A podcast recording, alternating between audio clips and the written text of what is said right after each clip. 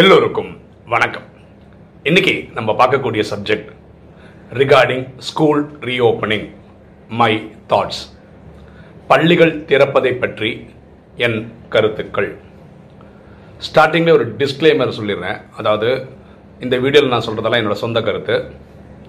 ரெண்டாவது நான் சென்னை அந்த ஏரியாவை மனசில் வச்சுட்டு இந்த வீடியோ போட்டுட்ருக்கேன். இப்போ சென்னையில் ஸ்கூல்ஸ் எல்லாம் இப்போ வந்து ஆன்லைனில் நடந்துட்டுருக்கு அதாவது டைரக்ட் ஸ்கூல் கிளாஸஸ் ஆரம்பிக்கல.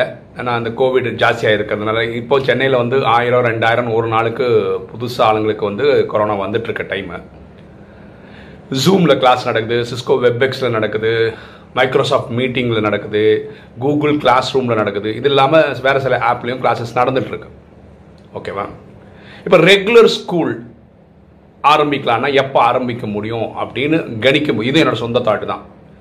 நவம்பர் போல் ஆகிடும் ஓகேவா ரெகுலராக ஸ்கூல் ஆரம்பிக்கிறதுக்கு இதுக்கான வாய்ப்புகள் அதனால தள்ளி தான் போகுமே தவிர முன்னாடி வர்றதுக்கான வாய்ப்புகள் எனக்கு தெரியல. ஓகேவா நான் இப்படி கேள்விப்பட்டிருக்கேன். அதாவது இந்த ஸ்கூல் நமக்கு தெரியும். இப்போ சென்னையில் எப்படி நடக்குதுன்னா ஜூன் மாதம் ஆரம்பிக்கும். ஏப்ரலில் முடிச்சுருவாங்க. மேலே வெக்கேஷன் திருப்பி அடுத்த வருஷம் ஜூன் இப்படி தான் எல்லாரும் படிச்சிருக்கோம். இந்த வருஷம் இந்த கோவிட்னால இப்படி ஒரு ஐடியா யோசிக்கிறாங்க. அதாவது ஜனவரியிலேருந்து டிசம்பர் எடுத்தால் எப்படி இருக்கும் அப்படின்னு. அப்படின்னா ஜனவரி ரெண்டாயிரத்தி இருபத்தி ஒன்றில் டு டிசம்பர் இருபத்தி ஒன்று அந்த கேலண்டர் இயர் ஸ்டார்ட் பண்ணுற மாதிரி யோசிக்கிறாங்க. அது ஒரு சைடு முயற்சி ஓடிட்டுருக்கு. அது எப்படி நடக்கும்னு தெரியல. ப்ரொவைடட் கோவிட் வந்து நிந்தா.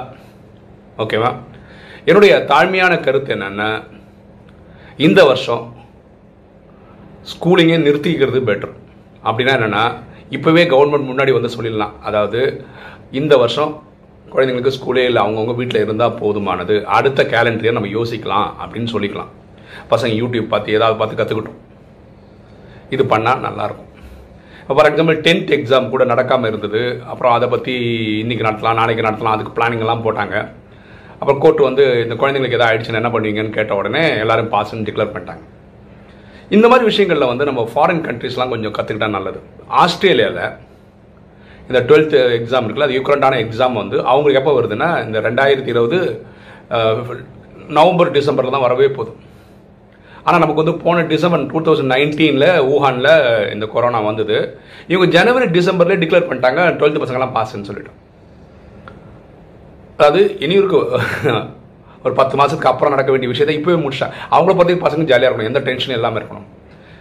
இதே விஷயத்தை தான் இவங்களும் பண்ணணும். ஃபார் எக்ஸாம்பிள் டுவெல்த் பசங்க இனியும் காத்துன்னு இருக்காங்க. எப்போ எக்ஸாம் அப்படின்னு. அவங்களுக்கு டிக்ளேர் பண்ணுறது பெட்டர் எல்லாரும் பாஸ்ன்னு சொல்கிறது பெட்டரு என்ன பண்ணலான்னா இப்போ பாருங்களேன் ஸ்கூலில் எப்படி நடக்குதுன்னா ப்ராக்டிகல் எக்ஸாம் ஸ்கூலில் தான் நடக்குது. அதே மாதிரி இந்த எந்த எக்ஸாம் எழுதலையோ அவங்க ஹாஃப் இயர்லியில் குவார்டர் எதில் அதிக மார்க் வாங்கினா அந்த மார்க்கை சப்ஸ்டியூட் போட்டு எல்லாரையும் பாஸ்ன்னு சொல்லி அனுப்பிச்சிடுறது பெட்டர் இந்த வருஷ பசங்க கொரோனா பேட்ச்னு சொல்லி அவங்க அவங்களுக்கு ஒரு மினிட் போட்டு அனுப்புறது பெட்டர் இந்த குழந்தைங்களை வந்து எக்ஸாம் டேட்டை கொடுத்து கொடுத்து கொடுத்து ப்ரெஷர் கொடுக்கறதுக்கு பதிலாக இது பண்ணால் நல்லாயிருக்கும். இன்னைக்கு நிலவரத்தில் எப்படி ஓடிட்டு இருக்குன்னா ஸ்கூலில் டீச்சர்ஸ்க்கு சம்பளம் இல்லை. எனக்கு தெரிஞ்சு நேற்று நியூஸ் பேப்பரில் இருக்குது எனக்கு தெரிஞ்ச என் பசங்க படிக்கிற ஸ்கூல்லே வந்து ஃபிஃப்டி பர்சன்ட் தான் சம்பளமே கிடைக்குது. ஏன்னா அதுதான் உண்மையும். எல்லா பேரண்ட்ஸும் ஃபீஸ் கட்டவும் முடியாது. இப்போ என் குழந்தைங்களுக்கு எங்கள் டியூன் பேபி இருக்கு உங்களுக்கு தெரியும். எல்லா யூனிஃபார்ம் அது இது எல்லா ஃபீஸும் கட்டினா ஒன்றே கால் லட்ச ரூபா நான் கட்டணும். இப்போ பார்த்தீங்கன்னா வருமானம் கூட எல்லாருக்கும் பயங்கர அடி தான். ஸோ இவங்க ஸ்கூல் நடத்தணுன்றதுக்காக நான் ஒன்றே கால் லட்ச ரூபா கொடுக்கவும் முடியாது. ஏன்னா எனக்கு என் குழந்தையோட உயிர் தான் முக்கியம். Even if government says school திறங்க அப்படின்னு சொன்னால் கூட ஃபஸ்ட்டு ஒரு மாதம் நான் அனுப்பவே போகிறது இல்லை. ஏன்னா உயிராக படிப்பான்னு வரும்போது என் குழந்தைங்களோட உயிர் ஆரோக்கியம் தான் எனக்கு ரொம்ப முக்கியம்.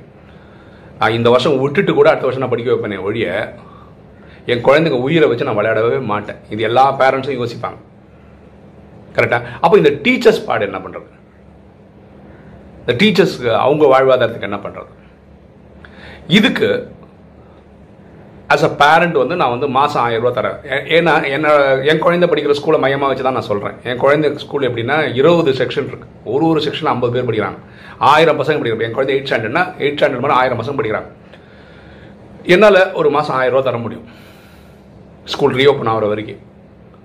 அப்படின்னா ஒன்றும் ஐம்பது பேர்னா அவ்வளோ பைசா வந்துச்சா டீச்சர்ஸ்க்கு முழு சம்பளமே தர முடியும். இது வந்து அவங்க இந்த ஸ்கூலில் எங்கள் பசங்க படிக்கிற ஸ்கூல் வந்து பேரண்ட் டீச்சர்ஸ் மீட்டிங்னு ஒன்று கிடையாது.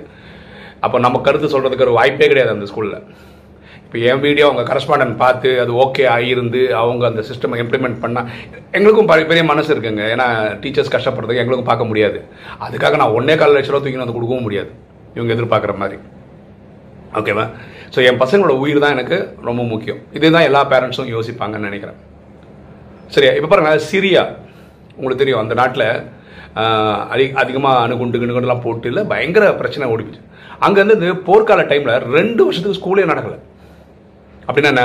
ஒரு ஆறாவது படிக்கிற பையன் படிச்சுட்டு இருக்கும் போது போர் ஆரம்பிச்சதுன்னு வச்சுக்கோங்க சீரியாவில் ரெண்டு வருஷம் ஓடி போச்சுன்னா ரெண்டு வருஷம் ஆறாவது? தான் எல்லாம் போர்லாம் தணிஞ்சு எல்லாம் ஒரு வாரம் செட்டில் ஆகி அதுக்கப்புறம் ஸ்கூல் ஸ்லோவாக ரீஓப்பன் ஆகும்போது ஆறாவது பையன் ஏழாவது படி ரெண்டு வருஷத்துக்கு கழிஞ்சு தான் போகிறான் அந்த மாதிரி ஒரு போர்க்கால சூழ்நிலை நம்ம பூமியில் நடந்துட்டு இருக்கு அப்படின்னு நம்ம புரிஞ்சுக்கணுமே ஒழிய இது வந்து ரெகுலராக அப்படி பண்ணணும் அப்படின்னு நினைக்கிறதுல புத்தாலித்தனம் கிடையாது. அந்த காலகட்டத்தில் அந்த சூழ்நிலையில் என்ன பண்ண முடியுமோ அது பண்ணணும். ஸோ இந்த மாதிரி ஒரு ஒரு பேரண்ட்டும் ஒரு ஆயிரம் ரூபா கொடுத்தாங்கன்னா ஸ்கூல் டீச்சர்ஸ்க்கு சம்பளம் போட்டு தர முடியும். அவங்க பாடம் நடத்தலனாலும் பரவாயில்ல. அந்த கேலண்டர் ஃபுல்லாக நடத்தலைனாலும் கூட பரவாயில்ல. பன்னெண்டு மாதத்துக்கும் தர முடியும். ஏன்னா மிஞ்சி போனால் நான் ஒரு பன்னெண்டாயிரம் தான் கட்டியிருப்பேன். நான் ஒரு ஒன்றே கால் லட்ச ரூபா தர வேண்டியதில்லை. மாதம் ஒரு ஆயிரம் ரூபா எனக்கு எடுத்து தரது பெரிய விஷயமாவே இருக்காது. எனக்குன்னு இல்லை எல்லா பேரண்ட்டுக்கும் யோசிக்க முடியும் பண்ண முடியும். ஒருவேளை நம்ம எதிர்பார்க்குற மாதிரி ரொம்ப பாசிட்டிவாக யோசிச்சு அதுபடி நவம்பர் ஸ்கூல் ஆரம்பிக்குதுன்னு வச்சுக்கோங்களேன் எவ்வளோ ஆயிரம் ரூபா கட்டியிருக்கணும் அதை மைனஸ் பண்ணி பாக்கி இருக்கிறது கேளுங்க கொடுத்துட்டு போயிடலாம். அது முடியும். இப்படியெல்லாம் பண்ணால் நல்லா இருக்கும். சரியா? ஸோ இந்த வீடியோ மூலம் நான் சொல்ல வர கருத்துக்கள் ஒன்று உயிராக படிப்பான்னு பார்க்கும்போது உயிர் ரொம்ப முக்கியம். ரெண்டு கவர்மெண்ட் வந்து இப்படி யோசிச்சா நல்லது. அடுத்த ஜனவரியிலேருந்து டிசம்பர் வரைக்கும் கேலண்டர் இயர் மாற்றிக்கிற மாதிரி ஒரு சிஸ்டம் கொண்டு வர்றது நல்லாயிருக்கும் மூணு இந்த சிஸ்டமே மாற்ற வேணாப்பா இப்படி தான் கொண்டு போகிறேன் ஏன்னா இதான் பழகி இருக்கு. இதான் செட் ஆகும் இந்தியாவுக்குன்னா இந்த கேலண்டர் இயரை மறந்துட்டு அடுத்த வருஷம் ஸ்டார்ட் பண்ணலாம்.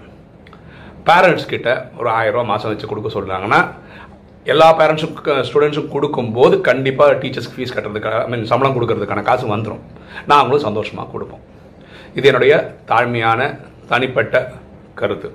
இப்போ வீடியோ பார்க்குற நீங்கள் உங்கள் மனசில் என்ன ஓடிட்டு இருக்கு அந்த கமெண்ட்ஸை கமெண்ட் செக்ஷனில் அடிச்சிங்கன்னா எல்லாருக்கும் தெரிஞ்சுக்கிறதுக்கு வாய்ப்பாக இருக்கும்.